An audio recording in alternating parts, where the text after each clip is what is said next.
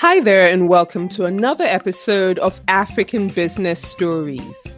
Africa is the only region in the world where more women than men choose to be entrepreneurs. What this says to me is that the story of business in Africa is the story of the African businesswoman. So we're on a journey of discovery to find these women and tell their stories. On the show, we will hear from female innovators and entrepreneurs building and running businesses in Africa. They will share the highs and lows of their entrepreneurial journey and lessons learned along the way. Some of these women you may know, and many you may not, but I assure you that all their stories are inspiring in their own right. My hope is that these stories will inspire you to reach for your dreams and leave a legacy for generations to come. It makes such a big difference to us if you can rate, review, and share our episodes. You can do this mainly on Apple Podcasts, and you can find us on all podcast platforms. If you're in Africa, Spotify is now available, so check us out there. And don't forget to rate, review, and share. On the show today, I chat with Hetty Boakye Yiadom, co-founder of P&H Boutiques, South Africa's largest African print retail brand, and also the lead coach at Hetty the Entrepreneur, a results-based coaching and mentoring business for African-led businesses. We talk about the mindset shift that allowed her leave her corporate job of over 10 years and scale what was then a side hustle, growing the business from her home to seven stores across South Africa and leveraging e commerce. How a timely pivot at the start of COVID kept her business afloat, and what led her to set up the coaching and mentoring business. I had a mini coaching session as well. Let's get into it. Hi, Hetty. Welcome to African Business Stories. Hi there. I'm so happy to be here. Thank you for having me. I'm very fascinated by your multicultural background. Um, I know your your mom is South African and your dad is Ghanaian. Um, so I was just wondering what it was like growing up in such a, a multicultural home.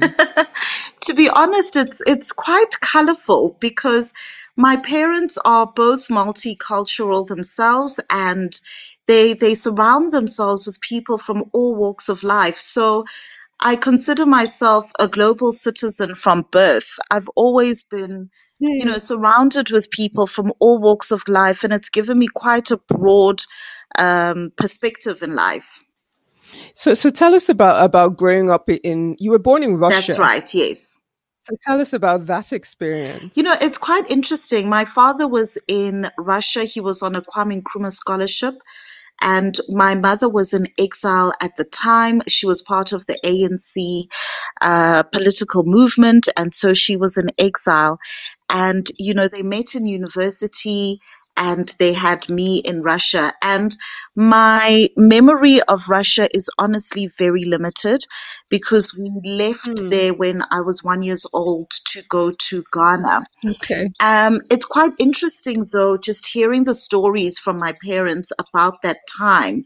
Uh, the diaspora community of Africans just coming together you know, in solidarity. Mm. I think it's just so beautiful. And, and I believe that truly is the, the, the beginning of my multiculturalism and truly being a global citizen of the world.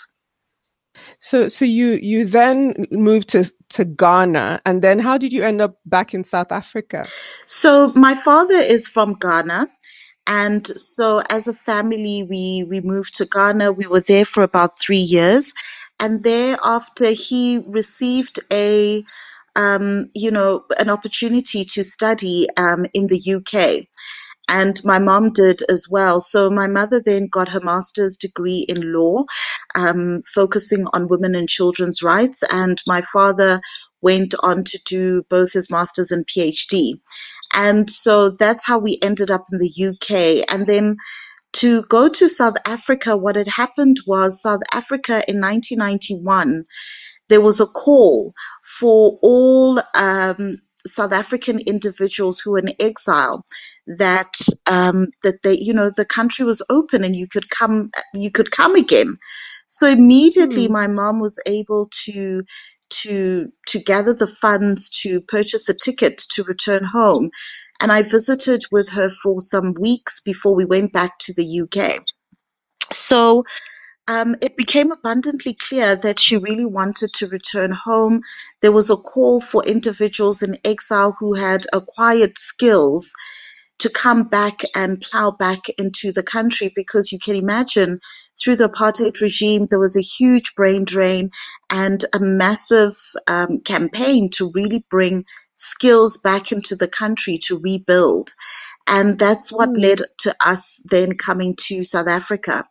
And, you know, we did so as a family and we've been living here ever since. That's such a beautiful story, Hetty. Such a beautiful story. And um, just moving on now to college and um, deciding on what course to, to do. So, what college did you go to, and, and what did you what did you study? All right, so I went to the University of Pretoria and I studied political science with a focus on international relations. And the reason for that is I love politics. I really grew up in a politically aware household. And uh, politics had really always been my strong. And I had a major, uh, a minor in English. And after university, I just thought, you know, I don't necessarily want to work within government per se. I would love to hmm. actually mm. be in the private sector and I decided to use my minor in English. And so I was able to to get a job then um, within uh, an investment bank, and um, I was an editor there within the investment bank, and and it was really such a, a great turn of events because I thoroughly enjoyed my corporate career. So, how long were you in in the banking sector for? I was in the banking sector going on 10 years. So I okay. entered in as you know with within the, the the sector in a very junior level and by the time i left i was heading up the editorial department uh, that I was part of. So it was something that I, I thoroughly enjoyed. I'm not one of those people who transitioned from corporate to to entrepreneurship because I found corporate to be completely intolerable. I actually enjoyed my job mm. quite a lot and the skills that I learned from there I apply within my business. It's just the mm. calling mm. to be an entrepreneur was so much stronger. Right. So let's let's talk about that because while you were working, you started a side business, a side hustle, as as we call it. Mm-hmm. Um, I, I don't know what it's like in South Africa. In Nigeria, is what most people do. You you have you have your your nine to five, and then you have this side hustle. And for some people, it stays like that for you know the duration of their working lives. So, what made you decide to to start this side hustle as it was then? You know, it's interesting because in South Africa, it's not common at all to have both. Okay. What is generally common is that, you know, you'll go to university, you'll get your degree, you seek a job, you have one job, one salary. And the right. only reason why a person would seek a side hustle is if perhaps, you know, they're not doing well financially, etc. So people, it's often looked upon as something that a person does does to earn an extra income. So if you're in a good job, then people don't naturally expect you to start a side right. hustle. So, you know, when when my husband and I then decided to start a side hustle, our family and friends were just surprised. They were mortified. Why are you doing this? You're both in such great jobs. You're in an upward trajectory in your career. You're earning well. There's absolutely no reason for you to start a side hustle. What is the silly little thing that you are busying yourselves with? And what they didn't realize was at the time, what we were beginning to do was embarking on the process of self education and acquiring knowledge. And, right. you know, when it comes to self education, this is the type of knowledge that you do not acquire within a classroom. You don't acquire mm. it within the brick and mortar walls of a traditional learning institution. What we were learning from books like Rich Dad, Poor Dad from Robert Kiyosaki was the fact that the average millionaire has multiple streams of income. So they don't Right. put all their eggs in one basket. It doesn't mean that those multiple streams of income necessarily have to tamper or interrupt with your day job. But what it does mean is that you're able to build a legacy. Now, none of us are taught this at university. None of us are taught about how to actually make money. And for us, what we realized is that being in a corporate job meant that we were trading our time for money. So if you do not go to your work, you do not earn money. And we thought to ourselves, but what if we could control that? What if we could hmm. control how we earn our money, how much we earn, how many leave days we want to have? What if we could be in charge of that? And that's when it became abundantly clear to us that if we started our own business, we could be able to dictate our own lives. We wouldn't have to live according to a template. We could spend time together. Uh, when kids come along, we could have the option of being full time parents. And that is something Hmm. that is completely unheard of in these parts. And so our, Hmm. be- our journey to entrepreneurship began out of a desire to really build and live an extraordinary life together where we get to spend more time together. That's fantastic. So so how did you decide what business you were going to to do? You know, it's quite interesting because we spent several nights debating and toying with ideas, going backwards and forwards. And we said, you know what, we'll do whatever comes naturally to us. At the time, my parents were diplomats in Egypt. I had actually uh, spent some time there. And in the time that I was there, I had fallen in love with Egyptian cotton. And I would often Mm. buy, you know, my husband Egyptian cotton shirts. And every time he'd wear them, people would compliment him. Oh, you look so nice. Your shirts feel amazing. It, it's, it's clear that it's not local. Where is this from? And immediately we saw a business opportunity. There's clearly demand for this. People love this. And our Hmm. journey actually began by simply importing Egyptian cotton shirts. And it did quite Right. well for some time. And one thing about Papa and I is that when you see us, we love African print clothing. And often at mm-hmm. times we'd be dressed in African print clothing and people would ask us about it. And we said, you know, let's transition into this because it's something that comes naturally to us. It's something that we're always wearing. So we'd be a walking advertisement for our business in any case. And from there, that is how P&H Boutique was born as an African print retail brand. So you- you've gone on to grow this this brand from one. You had one boutique. I think you have about seven Yes. boutiques now. Um, so so so how? What was the process of deciding you're in a job that you love? Your husband is also in a job that he loves. You start this. You find a business idea, start it, and start to grow it. And so, what is what what made you then decide that I want to quit my job and make this my my main hustle and, go all in with this with P&H boutiques? You know, it's interesting because when we started the business, it, it kind of started as a hobby, like most businesses do.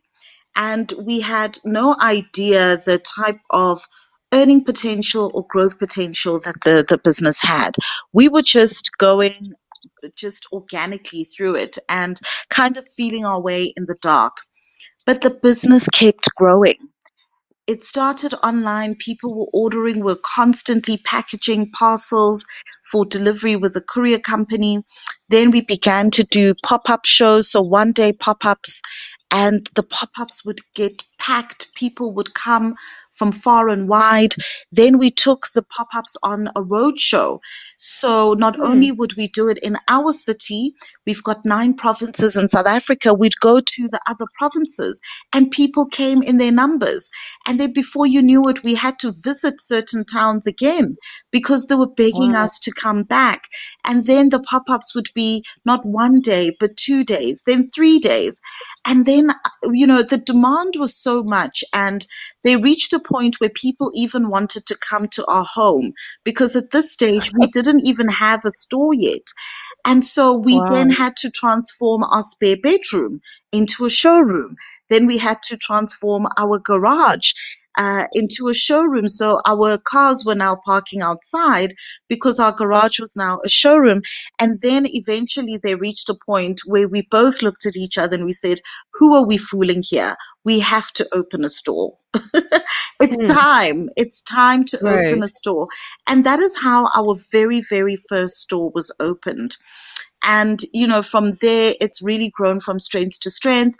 And just using the power of social media, analytics and Hmm. social media, we've been able to open up stores where we see a demand for our product and where we've been able to build a customer base. Um, how have you managed to to ensure quality in the in the product that you're selling? It's been quite a journey, I must be honest, because it you know it's one thing having an idea, but really executing it to the standard and quality that you would want is an entirely different journey. And often at times Mm. people don't see that those growing pains. So initially we used to outsource quite a bit to different tailors. So we would have the designs and they would execute on those designs. But of course, tailors, no two tailors are the same. Their Mm. work is not the same, the workmanship is not the same, etc. And because we were now building a, a tribe and community of people who follow and believe in P&H and only want to wear P&H clothing, we realized that we needed to now get a firm handle on our quality control and consistency of the product that we're putting out. And that is how our factory began. Okay. You know, I say factory, but when we started, it started with one person in a tiny little room with a sewing machine. And we were so afraid, would he come to work the first day? And there he did. He came to work. Then the second day, he also showed up. And so we, we, you know, we had our very first employee. And from there, as the orders began to come in, as the business began to grow, we got a second person, a third person, a fourth person, and now we have an entire production facility. But it really started with one person. And in that, we've got a quality controller who oversees the quality of the garments. We've got finishers who, who oversee the finishing of the garments. So we've really put in structures in place to ensure quality and consistency of our product. That's excellent, Hetty. Congratulations, because that that is a big challenge for a lot of people in the retail space. So congratulations on that. Um, you talked about you talked about growing your business online, and um, and and I wondered if you can just speak to to to that process of because I think I read somewhere that you have the fastest growing online retail business um, in African print clothes. But just looking back and reflecting, what are the kinds of things that you did to build that that online presence for your brand? You know, it, when when we started our business, we had very little capital. So we were very clear that if we wanted to do this, online would be the way to go because the barrier to entry is a lot less and you can reach a lot of more people without necessarily having to have a brick and mortar store. So I love shopping online. I've always shopped online. I love to shop international brands and get the items delivered, etc. So as a consumer, I understood that my customer is like me. They also want to be able to shop online. It's exciting to receive your packaging. It's exciting to receive exactly what it is that you've ordered, etc. And so, based on that consumer experience and also benchmarking against international brands, what do their websites look Mm. like? What are what are their delivery timelines? How do the packages arrive? How do they communicate with customers? We were then able to set a standard that would set us apart from the rest. And that Right. has been one of the biggest things that has really put us in good stead. We also worked very, very hard to build a trustworthy and credible name for ourselves. So people associate P&H Boutique with quality. They also associate P&H Boutique with reliability because there's often that fear that what if I get scammed? What if I don't receive the product? If I'm not happy, is there some kind of recourse? You know, can I exchange if perhaps the sizing I received is not quite what I wanted? You know, all of that stuff. So we worked a lot on also awareness within our customer base to make them comfortable that should they have any need to contact the company for whatever reason, they would by all means be assisted. That's awesome. So, so I've been speaking to a lot of people recently who, who work with their their husbands uh, or partners, and I wonder what it's like for you um, working with your husband on on a daily it's it, it's I thoroughly enjoy it. I've spoken to a number of people who said they could never possibly ever do that, and I I completely understand. You know, it, it's not for everyone, but for us it mm. really works. And I think what makes it work is that we made a conscious decision to focus on our strengths and to leverage okay. our strengths. So I know that I'm good with marketing. I know I am good with, um, you know, staff relations. I know that I'm good with customer care, etc. He is fantastic with the numbers. He's fantastic with logistics. He's excellent with systems, etc. And any other area where we there is a need that we are both not strong in, we simply outsource. Right. So that makes running the business so much easier because we are focused on each other's strengths. And so each hmm. day mm. we are bringing the best of our abilities to our business to ensure that it continues to grow. Um, so Hetty, we we talked briefly about money and starting off and not having a lot of money and, and going online as a as a way to to overcome that challenge. And I wonder if at any point you you did try to raise money for the business? And if you did what that was like? And if not how you you've managed to fund the business so far uh, you know i wish i could tell you we've received funding i wish i could tell you that it, it's an easy process uh, i would honestly be hmm. amiss mm. to say that a lot of entrepreneurs are looking for funding all across the continent all over the world yeah. a lot of entrepreneurs believe that in order to start they need funding but the reality of the situation is that only 1% of entrepreneurs actually actually receive funding.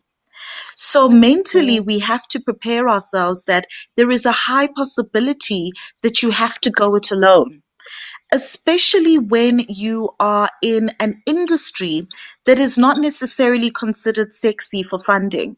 So with us right. being in fashion, mm it's not necessarily the portfolio that a lot of investors are looking into. They look into construction, yeah. IT, you know, all of that sort of traditional type of investment portfolios. Mm. So for us, we tried here and there, but we weren't successful. And we just made a conscious decision psychologically that no matter what happens, we are going to succeed anyway. It may not be that as fast as if we had funding, mm. but we are going to succeed nonetheless. And having that resolute disposition allows you to embrace growing organically. It allows you to embrace humble beginnings. And let me tell you, there are so many powerful lessons to be learned through humble beginnings. And looking back, I am grateful that we didn't get funding because I've seen people squander funds. I've seen people make huge mistakes because when a challenge comes in their business, they throw money at it because money is available as opposed to becoming industrious and finding solutions. So for us, our hmm. website was built by ourselves because we didn't have the, the, the funds to pay designers. Right. They were charging such exorbitant fees. So now I know how to build a website from scratch. You know, so there's certain skills that because we did not have funding, we've actually been able to to teach ourselves. And you know, in the subsequent years, as the business grew, as it gained popularity, we have had some of the most popular investors, well known investors approach us for funding. But now we Hmm. are in a position where we have the ability to choose. Are you the right investment opportunity for us? Do, the terms of this agreement suit us? And if it doesn't, we now are empowered to say no. So a lot of entrepreneurs in the beginning, when they haven't yet started, when they haven't yet gotten their hands dirty, what happens is they take on funding which is not always in their best interest in the long term, but they're locked into long term agreements. And so for us, being self funded has actually been a blessing in disguise. COVID has impacted businesses across the continent, across the world. And not every business has been able to, to make it, and some have. And P&H Boutique has, thankfully. And so I, I wonder if you could share some of the things that that you you did to to keep your business afloat and if you if you had to pivot at any point uh, and what kind of pivot did you did you make in the business so those are two questions Yes. but you know I- Indeed, COVID has really it's it's it's been a doozy. I mean, nobody could have imagined it. Nobody could have dreamed dreamt this up. You know, and it it really caught all of us unaware. And Mm. you know, in in the midst of it, in the midst of hard lockdown, we had to close all of our stores, we had to close the factory, and we had to be indoors. You know, we had conversations with our staff members to say, we don't know what the future holds. We don't know. Our initial lockdown is said to be 21 days, but it could go longer. You know, as I'm speaking to you now, we are reaching almost one year of lockdown. Um, Yeah. restrictions have, of course, eased since hard lockdown, but things are certainly not back to normal. And so the entire business landscape has changed. For us, our busy seasons were completely uh, taken away from us because events are not happening, and a lot of our business is very much events based. And so, definitely, we have been impacted. We are so grateful to continue to be in business. We're so grateful to still have our staff members. Um, we're so grateful for our clients that continue to support our business and continue to trust in P&H Boutique because they are the ones that truly keep our doors open. Um, and so, in terms of pivoting within the retail business, it's interesting because we saw what was happening abroad. Um, a cousin of ours actually lives in China, and so Mm. he he was giving us blow by blow updates of what was happening, and it became abundantly clear that when COVID eventually hit South Africa, we will have to go into lockdown. And so we began to Hmm. look at the different trends worldwide. What's happening? What are the trends that our business could potentially tap into? And we noticed this trend of cloth masks, um, particularly within uh, the Czech Republic, in South Korea. They reported um, significantly reduced rates of spread of the virus as a result of wearing cloth masks. And Hmm. my husband and I took one look at each other after reading the reports and we said, that's it. That's what we need to do. We need to stop making clothes with immediate effect and completely repurpose our factory into a mask making establishment. And that's exactly Hmm. what we did. It involved staff training, bringing in necessary equipment and machinery, making sure that the environment met the necessary legislative protocols and all of that. And we began making cloth masks. We were the first company in South Africa to do this. When cloth masks Wow. became mandatory within South Africa, we were literally inundated with orders Wow. inundated with orders. Private individuals, businesses, corporates, government, left, right, and center, ordering from one to hundreds and thousands of units. And so just having the ability of researching, having foresight, and seeing that in the midst of a calamity, where is the opportunity for my business? That is how we Hmm. were able to pivot.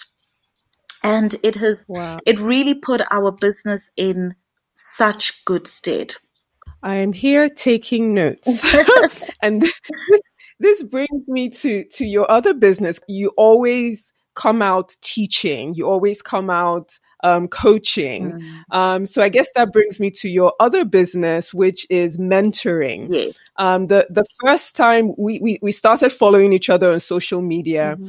And um, I've one of the things one of the things I love to do is watch your night classes. You're quite mm. the teacher, I must say. How did you come to mentoring and coaching? You know, I love I love mentorship um, and I love African businesses in particular. Somebody asked me the other hmm. day, Hetty, why are you focused on African businesses, African led businesses? Why not just businesses in general? Surely the issues all businesses face are the same. And I said, yes, that is true, but I have a particular vested interest in African led businesses because Africans are my people and I have an hmm. invested interest in the growth of my people. And so whether it's an African led business in Canada, in America, in Tanzania, in Nigeria, I have an interest in it if it is African led. And so I, I've always wanted to to grow and impact African led businesses. One of the biggest challenges I faced was that time was a restrictive factor. And I would set up mentorship sessions, and you know, it's a physical interaction. So we have to meet at a venue, to have that session, and then come back. And I'd find a good two to three hours in the day has now been lost. Mm. And, you know, running multiple retail stores and all the other things that come with it, I just felt that it was eating too much into it. So, interestingly enough, in the midst of hard lockdown, I had one of those introspective conversations that I suppose we all had with ourselves where you're indoors you know the the the world as you know it has completely turned upside down and you know there's a lot of un- uncertainty and i thought to myself you know hetty you now have this rare opportunity to actually sit with yourself and have a conversation with yourself. And I truly asked myself, over and above our retail business, if there was something else that I would like to do, what would that be? And immediately I mm. knew that it would be mentorship. Immediately I knew that it would be growing businesses because even just in my day to day life, I'm always advising business owners. I'm always giving people business solutions and they take it, they run with it, they implement it in their business and they make money. They come back, they're happy. They're always telling me their success stories.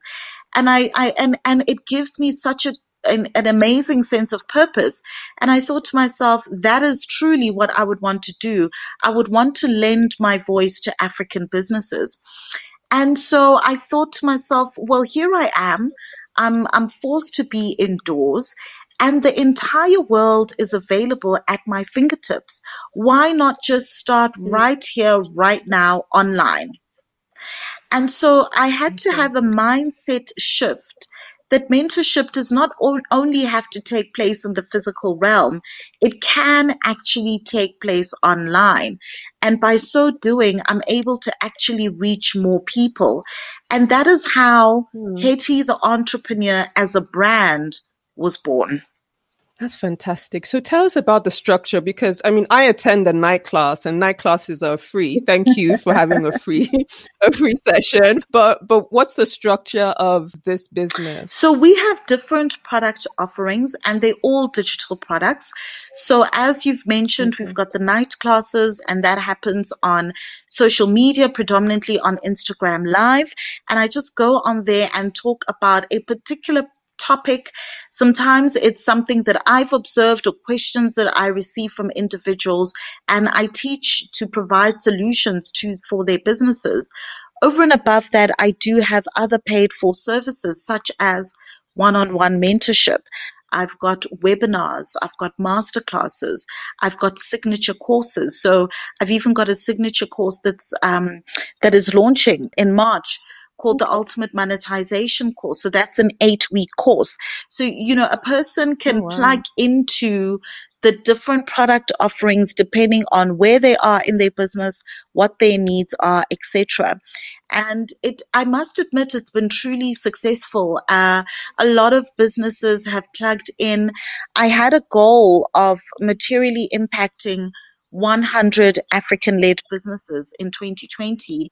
And I was Mm. able to do that through those various platforms.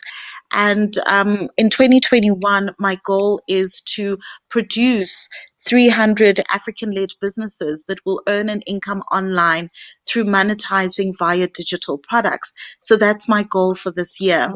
And so each year I'm finding that, you know, we're growing and, and getting better and better. So, what's this business called, Hetty? This business, I've just really self named it as Hetty the entrepreneur. Okay. And the reason for that is because I am the individual behind it.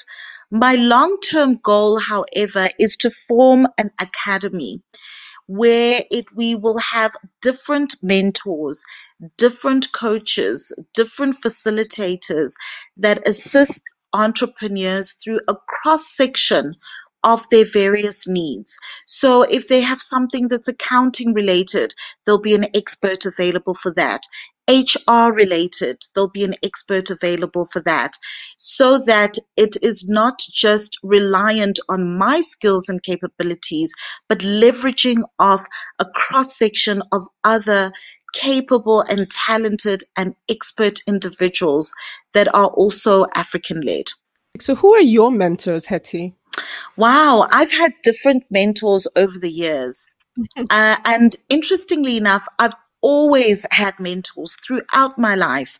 You, I. I, I feel that mentorship is such a invaluable component of success that we don't often speak enough of. You know, having Hmm. individuals who are a GPS to show you the path to go on because they have already walked that path is truly, truly invaluable. I've had various um, mentors. I've had Ken and Nikki Bouch. They were my very, very first mentors in business. And through them, I learned the principle that I apply in my business till this very day. And that is treat your business like a business. So Hmm. if you treat your business like a hobby, you will get hobby results. Right. If you treat it like a business, you will get business results. And that for me is something that has always stuck. So whenever I'm making a decision, I ask myself, is this a good business decision? Is this a big business decision? Or am I making a hobby decision here? Because the results will then show. So that's Ken and Nikki Bouch. I have had uh, mentors such as Jimmy Tewe. He's based in Nigeria. Yeah. And one of the biggest lessons I learned from him was understanding that our money mindset needs to shift to global mindset. So often at mm. times when we think of our money goals, when we think of our earning potential and how much money we want to make, we often think in our local currency, whether it's South African rands or Nigerian naira. But we're now living in a digitized world where you can earn in multiple currencies. Hmm. So by having a global money mindset, you automatically open yourself up to a global audience, a global economy, global clients in order to be able to earn in dollars, in pounds, in euros. So he changed my money mindset. And it's so interesting because then within lockdown itself, I was able to earn in foreign currency. Wow. By simply having that mindset shift, your brain now begins to calculate and say, okay, if we can earn in foreign currency, let's figure out a way to go about this. And so your thinking then begins to adjust. And it's been such a phenomenal limiting belief that has been shattered as a result of my mentor, Jimmy Tewe. I've had various other mentors along the way. Ian Fuhr, he is the founder of the Sorbet Group, that is, um, mm. you know, South Africa's largest beauty franchise business. Uh, mm. They've got over 200 franchises. And it's, it's really been fantastic to have him as a mentor the biggest lesson I've learned from him is based on servant leadership. That leadership is mm. always about serving, and that if you are not serving, then you're not leading. And that is a business lesson that I've learned for myself and that we've inculcated even to our staff. You know, so I've had mm. really some of the world's best mentors, to be honest. That's fantastic. So where people can't reach people personally, I know there's a, there's a lot to be said about you know reading books and you seem to be quite a you know a big believer in reading and you know i mean i'm putting you on the spot now but what are like two of the best books you've read in terms of personal development uh i think one of my two favorite books that i'll mention the first one I literally read about twice a year, and that is The Magic okay. of Thinking Big. The Magic of Thinking Big is such a fantastic book because what it does is it it it tunes your brain and challenges you to think big. Because sometimes you know by default we think small. We think easy win. We think what is the easiest way for me to accomplish this particular thing? But when you think big it challenges you to see beyond your present reality, to hmm. imagine an alternative reality from what you are currently seeing and then working towards that. So that's the magic of thinking big. The second book is The Slight Edge. The Slight Edge is all about the daily practices that we need to put in our lives in order for the slight edge to take effect. So, for example, if you want a particular goal, let's say you want to, I don't know, lose five kilograms. The first day you go to gym, you're not going to see a difference. You won't even see a difference maybe in the next two weeks. But all of a sudden, after two months of consistency, you begin to see a difference. So, when did the difference happen? Did it happen on the day you hit two months? Or was it the cumulative effort of each day being consistent despite not seeing any evidence of change? That is the slight edge.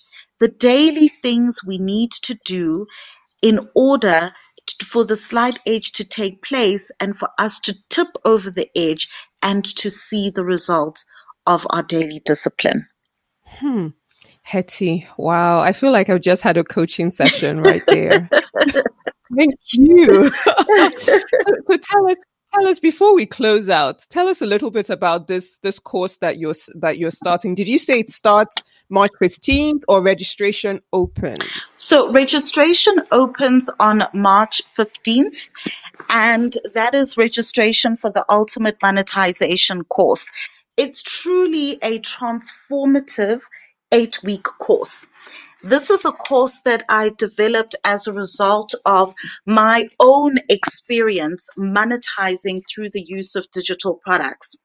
So, at a time when people's businesses were closing, at a time when there was much uncertainty, at a time when people's businesses were struggling, I started this coaching and mentorship business and it began to boom for me. I began to make money. I began to earn in foreign currency. I began to meet people all over the world, and this was through the use of digital products. Then I began to think to myself, hmm, I don't think enough people know about this. What if I try to introduce digital products into the businesses of some of my mentees? Let us see if the results that I have uh, received are duplicatable or if it is unique to me. So we implemented it in their business. And, you know, it, it's just been incredible the results that they've received. They too are hmm. monetizing online through the use of digital products. And I thought, my goodness, you know, and these are different industries, life coaches, um, people that are teaching parents how to be better parents, people that are teaching um, couples how to have healthy relationships. So it wasn't only unique to the entrepreneurship space. And that's when I came to realize that if a person has a skill, uh, an expertise, a passion, experience, or hmm. results, they can take what makes them unique, what makes them special, and they can package it into a digital product that can be purchased online for somebody that is looking for those results, experience, and expertise. And what I love with this is that there is a limited barrier to entry. So unlike right. a traditional business where if you're in catering, you need to buy you know, ingredients in order to make the food, or you need to buy makeup in order to do somebody's makeup, or you need to buy raw mm. materials in order to construct. What you need to monetize online via a digital product is you. Hmm. It's you showing up for yourself. There's some digital right. products that don't even cost you a cent to produce. But all you need to do is to package that information. And, you know, so that's when I realized more people need exposure to this. More people need to be able to do this. And so that is how the ultimate monetization course has been born. It literally is the first and last course you really need on monetizing via digital products because it is completely uh, inclusive. You're able to right. create your digital products. You're able to learn how to market your digital products.